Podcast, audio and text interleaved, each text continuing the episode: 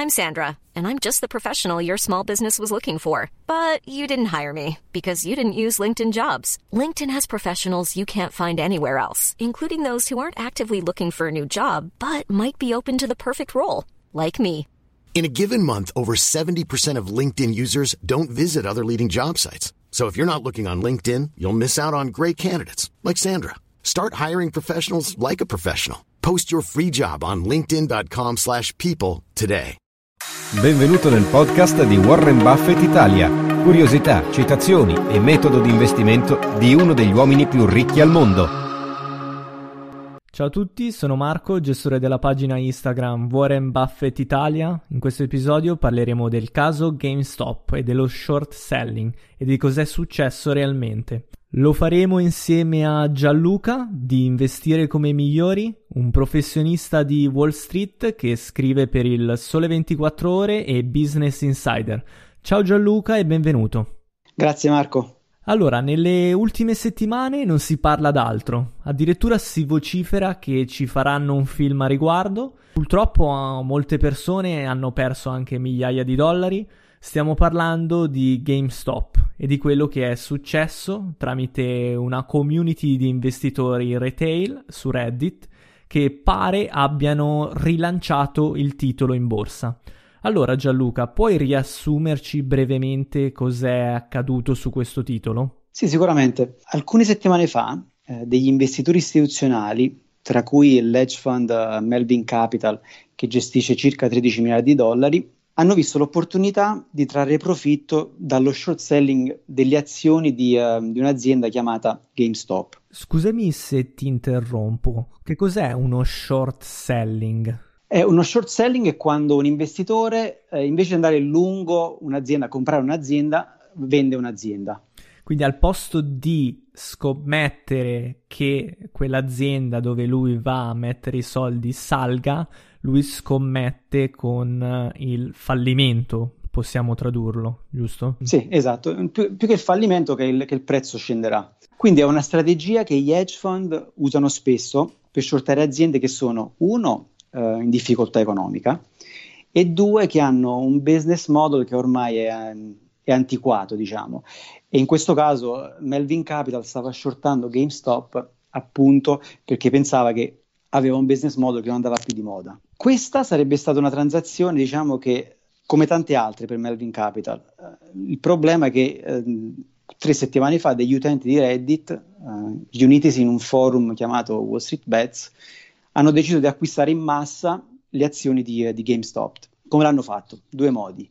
Uno, eh, acquist- eh, con l'acquisto diretto delle azioni di GameStop, e due, attraverso delle, delle opzioni call. Quindi inizialmente l'acquisto è cominciato perché pensavano che il, che il titolo era sottovalutato.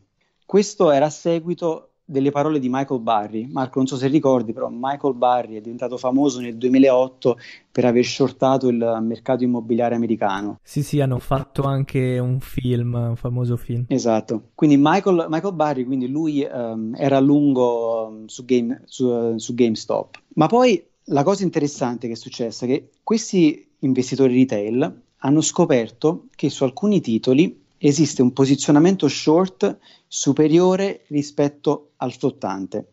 E ti spiego. Il flottante può sembrare una parola complicata, ma in realtà cos'è? È la quantità di azioni che vengono emesse da un'azienda e che poi sono disponibili per, per tutti gli investitori. Ad esempio, un'azienda quando si quota mette a disposizione una quantità di azioni da poter acquistare, giusto? Esatto, corretto. Okay. Quindi nel caso di GameStop cosa è successo? C'erano in circolazione circa cinquanta milioni di azioni, ma in realtà il posizionamento short era di sessantuno milioni.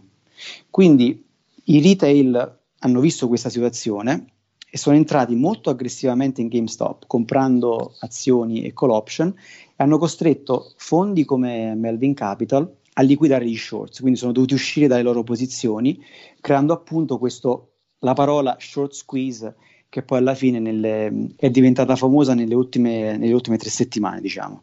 Esatto, ma cos'è questo short squeeze in pratica? Per comprendere lo short squeeze forse dobbiamo un attimino capire cosa fanno gli short seller. Quindi chi sono gli short seller? Gli short seller sono venditori che prendono in prestito azioni. Quindi loro prendono in prestito azioni, pagano un interesse per avere, per avere questo beneficio, per poi venderle e riacquistarle, uh, e riacquistarle. Quindi in realtà sono degli operatori che cosa fanno? Che hanno orientamento ribassista, come dicevamo prima. Quindi se la quotazione delle azioni, una volta venduta, scende, lo short seller ci guadagna. Per capire lo short seller però bisogna, lo short squeeze e lo short seller dobbiamo un attimino anche capire i rischi che prendono gli short seller, perché mentre in un'operazione di trading ordinaria eh, l'investitore perde solo l'investimento iniziale, no? Tu compri dieci azioni di Eni, la tua perdita maggiore sono le dieci azioni di, di, di Eni. Per uno short seller la, la, la perdita è può essere quasi indefinita, perché mh, praticamente in base a dove arrivano le azioni del, del titolo, quella può essere la perdita del, dello short sell, se non esce dalla posizione. Quindi un titolo può salire all'infinito, ma e quindi la tua perdita è illimitata, mentre se tu acquisti un titolo può scendere fino ad arrivare a zero, però tu hai un limite di, di perdita. Esatto, quindi zero è alla fine la perdita maggiore, sì, esatto. E qui veniamo allo short squeeze. Cioè, in questo caso avviene una ritirata in massa degli short seller in pratica. Come nel caso di GameStop, cosa è successo? Uno short squeeze avviene quando il rialzo di un titolo è tale da convincere tutti gli short seller a chiudere le loro posizioni. Quindi questa chiusura cosa porta? Porta a, un, a un'impennata del prezzo che scoraggia, che scoraggia ulteriormente gli altri, gli altri short seller che poi eh, giustamente escono dalla, dalla posizione. Ma loro perdono soldi chiudendo le posizioni? Chiudono soldi se comunque il prezzo sta salendo troppo, troppo velocemente. Quindi lo short squeeze è un, diciamo, esiste da sempre a Wall Street, non è, non è un evento nuovo che è nato, che è nato con Reddit, è sempre esistito. Il problema però è che nelle ultime settimane quello che abbiamo visto è che oltre allo short squeeze abbiamo visto anche un, um, il pump and dump. Non so se ne hai mai sentito parlare. No, questa mi è nuova. Quindi letteralmente cos'è il pump and dump? Tradotto vuol dire pompa e sgonfia. Quindi si tratta di un tipo di schema che in passato veniva usato mh, attraverso telefonate. Se ti ricordi, uh, Wall- hanno fatto anche un, un film di Leonardo DiCaprio con, um, che si chiamava The Wolf of Wall Street. Quindi lui con i suoi amici prendeva il telefono, chiamava la nonna, il papà, che comunque i retail, per cercare di, di fargli acquistare queste, queste azioni. Quindi nella pratica si tratta di uno schema che consiste nel far lievitare in maniera molto veloce il prezzo di un'azione a bassa capitalizzazione. Stiamo parlando comunque spesso, vengono il pump and dump viene fatto o con i penny stocks, viene fatto spesso anche con, um, con le criptovalute per esempio. E poi una volta che il prezzo è arrivato al massimo, loro vendono e poi il prezzo comincia, comincia a scendere. Diciamo che è quasi una trappola per gli investitori incauti. Sì, è proprio quello infatti. Se guardi il, il grafico di GameStop, secondo me, no, è un classico esempio di un pump and dump, dove il prezzo è salito vertiginosamente, ma poi dopo che la trappola, come dici tu, si è chiusa, il prezzo è anche crollato vertiginosamente. Infatti se noti il, se, se guardi il grafico noti anche che il prezzo di GameStop oggi è quasi al livello prima del pump and dump. Ed ora per, per capire un attimino cosa è successo a GameStop vorrei un attimino anche parlarti del, di come, funziona, come funzionano i market maker, cioè come si edgeano, la, qual è il loro ruolo nel, nel mercato, perché capendo il ruolo del, del market maker e come loro si devono edgeare possiamo anche capire cosa è successo con, con GameStop. Forse ti interrompo prima. Chi è un uh, market maker? Cioè, tu quando compri uh, un'azione, quando compri Eni, tu vai per esempio da Robinhood, il broker, e Robinhood poi va dal market maker. Il market maker cosa fa? Ti dà la liquidità, ti dà il prezzo. Quindi il market maker è molto importante perché alla fine è colui che ti fa fare l'execution del, del tuo trade. Il market maker Ogni, ogni volta che offre un prodotto finanziario bisogna capire che dalla parte sua si deve coprire, si deve coprire nel, nel caso uh, il mercato gli vada contro. Per esempio, nel mercato delle opzioni il dealer deve coprire quello che viene definito delta hedging. Non vado nei dettagli, però ogni giorno praticamente il dealer compra e vende azioni per poter essere completamente coperto. Quindi capire che esiste questo meccanismo è molto importante, perché così riusciamo anche a capire quello che è successo nell'ultimo periodo. Ti spiego. È ovvio che questo, questo, questo meccanismo l'ho un po' semplificato, ma ti ho, dato, ti ho cercato di dare l'idea generale. Quindi ora che sappiamo come, come si copre un dealer, possiamo un attimino spiegare come è stata usata la leva per fare il pump and dump. Cioè, in pratica ti vorrei far capire cosa è successo esattamente con, con GameStop. Quando un investitore compra una call option, cosa fa in pratica? Sta costringendo il market maker a coprirsi, giusto? Perché se tu prendi una posizione, dall'altra parte ci deve stare anche il market maker, deve essere coperto. Come si copre il market maker? Il market maker va lungo o va short usando azioni e futures, giusto? Quindi per questo motivo, se tantissime persone comprano delle azioni call su un titolo che ha una bassa offerta di azioni, come nel, nel caso di GameStop, a quel punto, come vedi, i partecipanti, entrando nel mercato in massa, riescono a spingere il prezzo in alto perché stanno comunque spingendo il market maker a comprare più azioni per essere eggiato. Cioè, pagando solo il premium della call, gli investitori riescono a beneficiare, uno, della leva, ma soprattutto riescono a spingere il prezzo spingendo il dealer. Ok Gianluca, ti interrompo un attimo perché è un po' complesso. Puoi farci un esempio pratico di questo ultimo discorso che hai affrontato? Sì, prendiamo l'esempio nuovamente di Eni. Prendiamo il caso che Marco vuole comprare delle call di Eni. Quando Marco compra delle call option di Eni, in quel momento sta spingendo il market maker a comprare delle azioni di Eni, perché il market maker si deve eggiare. Quindi pensa a questa dinamica, e che invece di Marco ce ne sono cinquanta di Marco, cento, un milione. In quel momento che succede? Che un milione di call entrano nel mercato e a quel punto il market maker deve entrare nel mercato, coprirsi, si copre comprando altre azioni e questo spinge il prezzo ancora più in alto. Quindi più gente compra call option, più il prezzo salirà, il prezzo dell'azione salirà perché sarà una copertura del market del maker. Market maker. Esatto, okay. Perché il market maker sta comprando azioni, quindi comprando azioni giustamente sta spingendo il, il prezzo in alto. Ok, chiaro. Bisogna anche capire però che il problema di questo tipo di meccanismo è che però ha i giorni contati, e ti spiego. Come dicevo prima, per spingere il prezzo sempre più in alto, gli investitori devono avere continuo accesso a delle call option, giusto? Però il problema, sai qual è? Che uh, più il prezzo sale, il prezzo di Eni, torniamo a Eni, più il prezzo di, sale, di, di Eni sale, più la call option costa. Quindi più il costo della call option costa, meno investitori avranno accesso a quella, a quella call option. Ed in più, ogni volta che Marco oppure i mille investitori vogliono monetizzare quella call, perché magari la call è più cento per cento, in quel momento, chiudendo la call, cosa stanno facendo? Stanno costringendo il market maker a chiudere anche le sue posizioni e quindi il market maker vende e vendendo porta giù il prezzo. Qui è qui che si crea un effetto leva che dicevi prima. Esatto. L- l- l- l- E questo è come usi la leva per fare pump and dump. Quindi tu praticamente cosa stai facendo? Stai, stai usando in, in un modo uh, il, il market maker per spingere il, il prezzo in alto. È ovvio che comunque per fare questo tipo di schema ci vogliono un, o un milione di persone, oppure ci vuole un investitore che ha comunque un potenziale molto, molto alto, quindi può comprare tantissime call da solo. E qui volevo farti una domanda, quindi può un social network muovere il mercato, meglio un gruppo di persone riunite in un social riuscire a muovere veramente il, il mercato?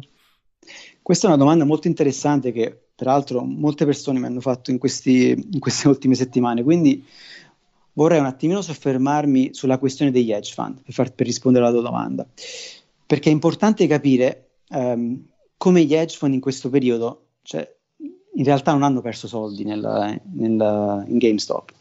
Molti degli hedge fund hanno fatto un, un sacco di soldi, perché, perché devi ricordare, molti parlano in questi giorni di Citadel. Citadel è, l- è l'hedge fund probabilmente più famoso al mondo in questo momento, e Citadel è il market maker per il venticinque per cento del mercato, ok? Quindi uh, è il market maker che, come dicevamo prima, dà la liquidità Uh, al venticinque per cento del mercato. Quindi loro cosa fanno? Loro quando vedono i flussi arrivare da Robinhood, per esempio, loro li vedono in anticipo, giusto? Perché loro li vedono in anticipo perché da market maker si devono coprire. E, questo, e per questo motivo devi capire che vedendo tutti questi flussi in anticipo, ovviamente gli hedge fund hanno un vantaggio, perché se tu vedi arrivare... Quindi loro giocano a carte scoperte, in sostanza, vedono le carte di, di, di, di tutti gli altri investitori. Tu se, se tu sei un market maker, purtroppo tu hai l'accesso al, al book, no? Quindi tu vedi, vedi arrivare un milione di call, sei market maker, quindi da una parte devi viaggiare, però sei anche un hedge fund, quindi... Quello che fanno lo sanno tutti, però hai capito? È, la dinamica è quella. E poi bisogna capire anche come funziona la, la relazione tra il broker e il market maker. Questo è molto importante da capire e molte volte viene perso forse dagli investitori. Infatti, come, come si copre un broker? Quando un investitore non paga una commissione al broker, come, come per tanti broker anche in Italia oggigiorno, non vuol dire che quel trade è gratis e che il broker come Robinhood uh, ci stia perdendo. Perché alla fine, come tu ben sai, no? In finanza nulla è gratis. Quando da investitori mettiamo un trade su Robinhood, cosa succede? Robinhood manda il trade al market maker, che in questo caso possiamo usare Citadel. Citadel ti fa l'execution. Quindi, siccome l'investitore non paga la commissione, subentra quello che si chiama pay for order flow. Non so se l'hai mai sentito, però quello che succede è che invece... Invece di pagare tu a Robinhood, Citadel sta pagando Robinhood per avere il tuo flusso. Quindi devi capire che questa situazione qui... Quindi tu sei un, sei un dato, in sostanza. Robinhood vende i tuoi dati, i tuoi, le tue posizioni, ecco. Assolutamente, ma... E poi la cosa interessante, sai qual è? Che non è solo Robinhood che fa questa cosa. Robinhood è, purtroppo è... Purtroppo, vabbè, ormai tutti ne parlano per quello che è successo tre settimane fa. Però la, la situazione, quel pay for order flow che c'ha Citadel con Robinhood, Citadel ce l'ha con T D Ameritrade, Charles Schwab, Fidelity, praticamente quasi con tutti quei broker che ti danno zero commissioni. Perché in qualche modo il broker deve monetizzare. Quindi loro cosa fa? Citadel si sta comprando, se vogliamo dirlo in gergo così, si sta comprando i tuoi dati. Quindi poi la lasciamo lì la questione, però devi capire che quando si dice che eh, i Wall Street Bets han, hanno mosso il mercato, eh, n- non è proprio così, cioè, capito? Ci sono comunque... E quindi chi è che ci ha guadagnato davvero da questa speculazione? Gli hedge fund sicuramente, cioè un, un fondo come Citadel, cioè, Marco, questa è la, la cosa, un fondo come Citadel non perde, cioè... Lo so che tutti, vog- tutti vogliono che Citadel perda, perché ormai è, è talmente grosso. Però... Quindi la storia di Davide contro Golia è un po' una romanzata dei, dei, dei giornali, ma delle sì, portate sì, giornalistiche. Perché, sì, quello sì, sicuramente. Cioè, come tutte le cose, sai qual è il problema? Quando arrivano sui social la, la, l'informazione viene sempre molto superficiale, quindi non si capisce mai esattamente cosa sta succedendo. È, è impossibile, non tutti possono, possono comunque capire il mercato nel dettaglio, però generalmente sì, la storia di David e Golia ha fatto un pochino ridere, diciamo, da questo punto di vista, se pensi comunque come veramente la dinamica di mercato. E invece cos'è successo a Robinhood? Hai prima citato che è successo qualcosa nelle, nelle settimane precedenti, vuoi spiegarci meglio quali sono state le dinamiche? Sì, quindi nella saga di, Game, di GameStop, Robinhood si può dire che è stata un po' la piattaforma che, che ha innescato un po' il tutto, no? I retail usano qua in America, perché credo in Italia non c'è ancora, però usano Robinhood perché è semplice e ha zero commissioni, quindi nessuno vuole pagare in pratica. Quindi in questa situazione, anche se sem- sembra un pochino impensabile, cioè un broker come Robinhood ha un risk management che gestisce appunto il rischio. Quindi cosa è successo?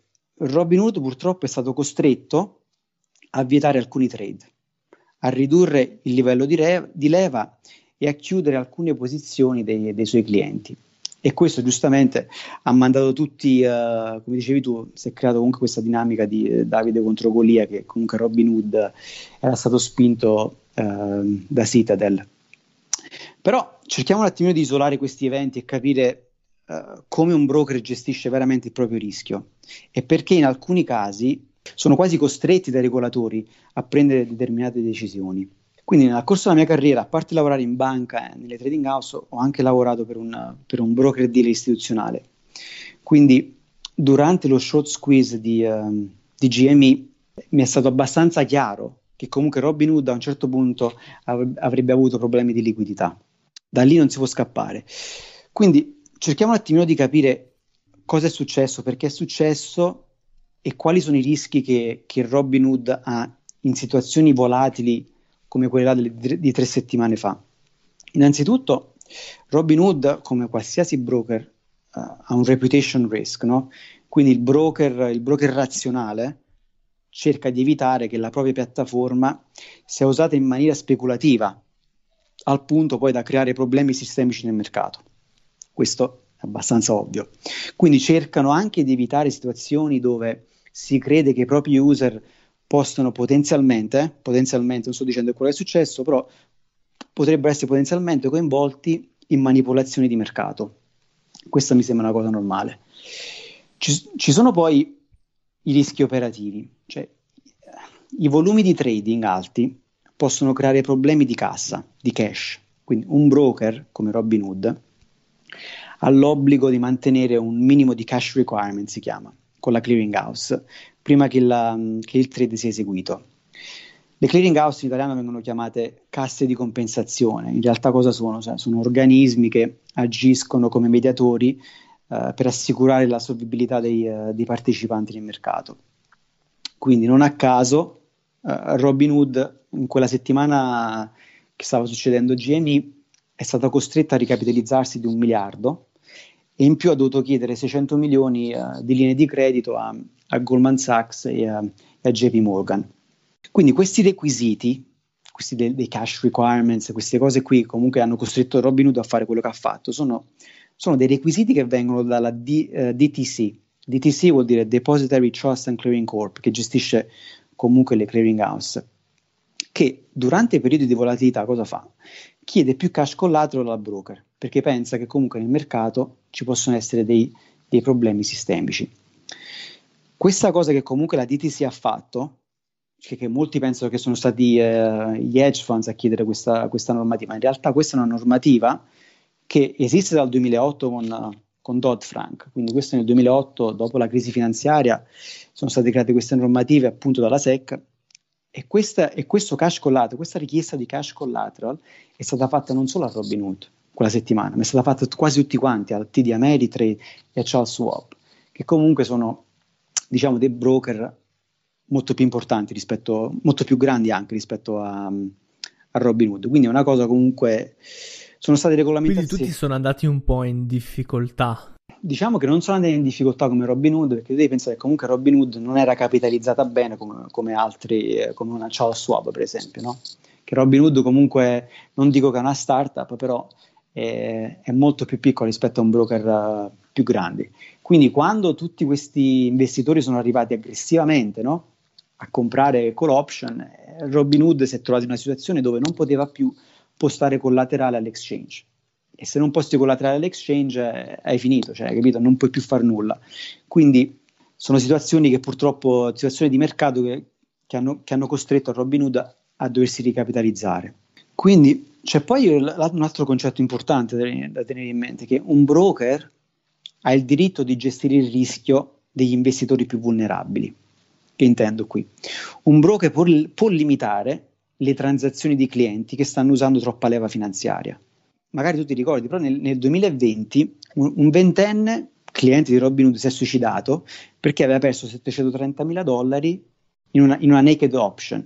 Quindi questo ti fa pensare che dopo una situazione del genere il risk management e il compliance di Robinhood devono per forza trovare il modo di ridurre la leva e il rischio nel sistema, perché non vogliono più avere questo tipo di situazioni.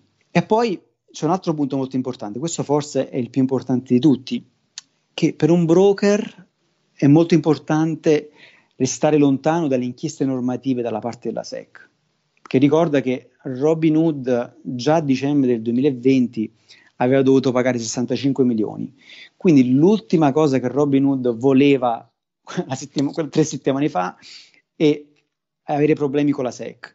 Quindi io non sto cercando di giustificare Robinhood, di proteggere Robinhood, perché, anzi, io credo che il loro modello, non sono, non sono mai stato un fan del modello di Robinhood, però quello che è successo a Robinhood uh, tre settimane fa è, un, è in linea con le politiche di gestione di un broker. Di un diciamo broker. Che ha fatto di tutto per mettere le mani avanti e tutelarsi. Si è dovuto, si è dovuto tutelare, cioè alla fine perché uno poteva, poteva andare in bancarotta e due, cioè non aveva più, non poteva più a quei livelli supportare la crescita del, la crescita delle call option che stavano entrando, delle, delle, delle richieste che venivano, che venivano dai clienti. Quindi che poi ci sono state pressioni dagli hedge fund, questo adesso non lo possiamo sapere, perché purtroppo cioè, possiamo speculare, quello sì, però non possiamo saperlo. Quello che sappiamo è che però tutte le chiamate sono registrate, quindi eventualmente cosa, cosa può succedere?